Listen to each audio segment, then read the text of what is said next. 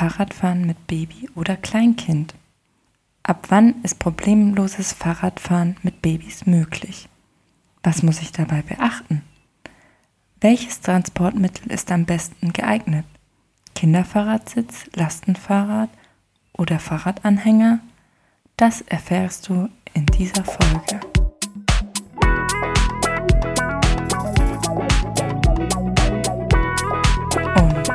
Steht mein Leben auf dem Kopf. Mein Name ist Ina und du hörst Kopfschan, der Mutter-Podcast. In der heutigen Folge dreht sich alles über das Fahrradfahren mit Baby bzw. Kleinkind. Ich habe das ein bisschen aufgeteilt in, was muss ich beim Fahrradfahren mit Baby beachten, ein paar Sicherheitstipps und welche Transportmöglichkeiten es gibt. Was muss ich beim Fahrradfahren mit Babys beachten? Es gibt keine klaren Regeln im Gesetz. Das heißt, man kann eigentlich so gut wie alles machen. Wichtig ist nur, dass das Baby nicht zu jung ist, da die Wirbelsäule eines Babys sehr empfindlich ist, also gerade bei Erschütterungen. Und es ist ratsam, dass man mit dem Baby Fahrrad fährt, wenn es schon sitzen kann.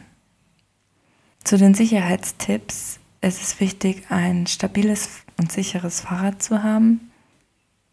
Kinder bis zum siebten Lebensjahr dürfen von Personen über 16 Jahren transportiert werden. Und man sollte das Fahrzeug immer erst Probe fahren ohne Kind, um zu schauen, was für ein Gefühl man hat und einfach sich sicher zu fühlen auf dem Fahrrad. Und immer mit Fahrradhelm fahren, für dich und für dein Kind bzw. für dein Baby. Weitere Tipps sind noch, je schneller du fährst, desto stärker ist natürlich auch die Erschütterung. Das heißt immer vorsichtig fahren. Auf asphaltierten Straßen ist es angenehmer als auf Schotterwegen.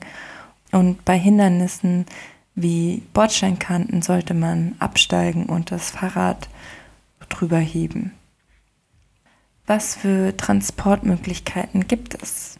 Also jeder sollte für sich das richtige Fahrrad finden und die richtige Möglichkeit finden, sein Baby bzw. Kleinkind zu transportieren. Wir fangen mal mit dem Klassiker an und zwar der Kinderfahrradsitz.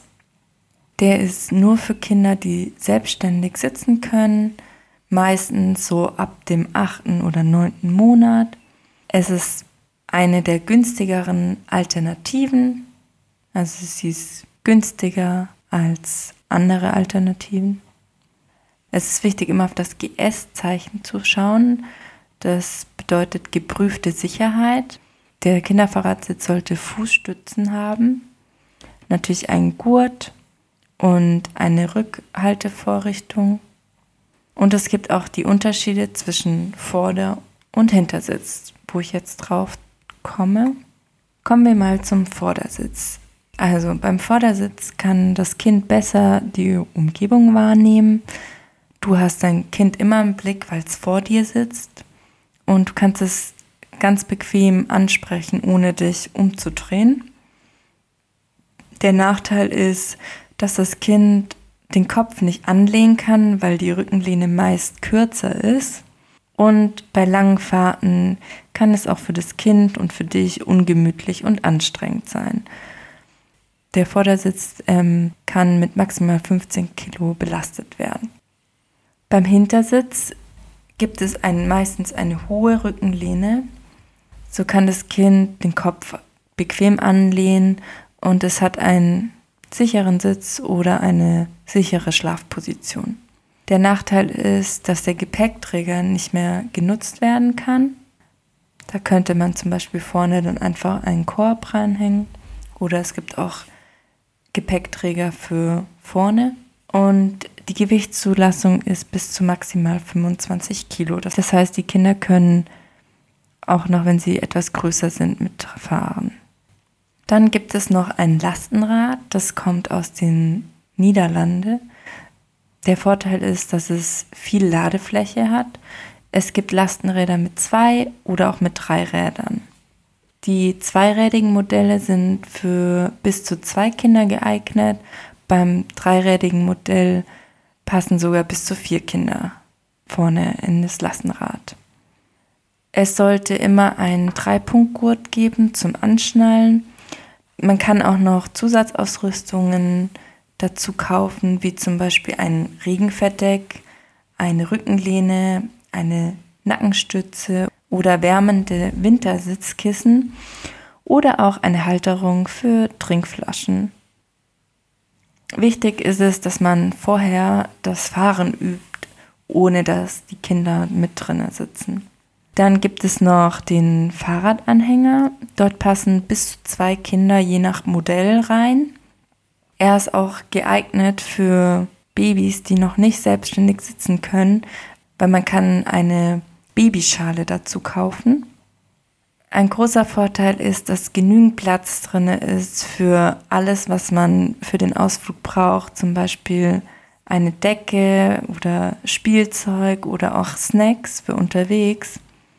Er bietet Schutz vor Sonne, Wind und Regen, da man das zumachen kann. Und er ist natürlich super für längere Fahrten geeignet. Allerdings ist er natürlich auch schwerer zu ziehen. Jetzt noch ein Fazit für das Fahrradfahren mit Baby. Also es gibt wirklich viele Möglichkeiten, mit Kind Fahrrad zu fahren und jeder sollte entscheiden, was für einen das Richtige ist. Und man muss einfach die Vor- und Nachteile abwägen. Das heißt, die Anschaffungskosten, die Alltagstauglichkeiten, für wie viele Kinder und was für Touren man fahren möchte.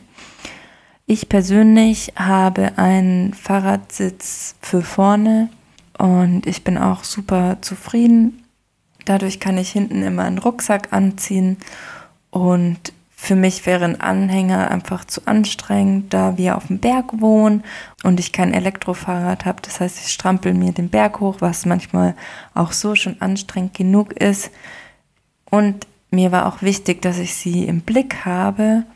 Natürlich ist es manchmal auch super umständlich, wenn sie dann einschläft auf dem Fahrrad und ich dann noch ihren Kopf irgendwie halten muss.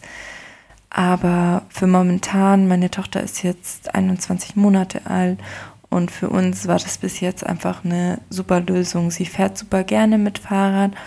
Sie sitzt vorne und sie sieht alles und ich weiß auch genau, wo sie hinguckt, verstehe sie auch relativ gut. Das war für mich einfach super praktisch. Aber wahrscheinlich, wenn ich ein Elektrofahrrad hätte, würde ich mich vielleicht auch für einen Fahrradanhänger entscheiden, weil man dort einfach wirklich mehr mitnehmen kann. Was ich noch habe, ist Fahrradtaschen hinten drauf. Dann kann ich dort auch ordentlich viel noch was reinpacken. Ja, ich denke, jeder muss da wirklich für sich selbst entscheiden und ich hoffe, dass ich dir einen kleinen Überblick geben konnte, was es alles für Möglichkeiten gibt. Und es freut mich auch, dass du diese Folge dir angehört hast. Es würde mich auf jeden Fall freuen, wenn du mir auf Spotify folgen würdest oder da, wo du gerade den Podcast anhörst. Und du kannst mir auch gerne auf Instagram oder Facebook folgen. Da heiße ich Kopfstand der Podcast. Und ich freue mich, wenn du das nächste Mal wieder mit reinhörst. Bis dahin.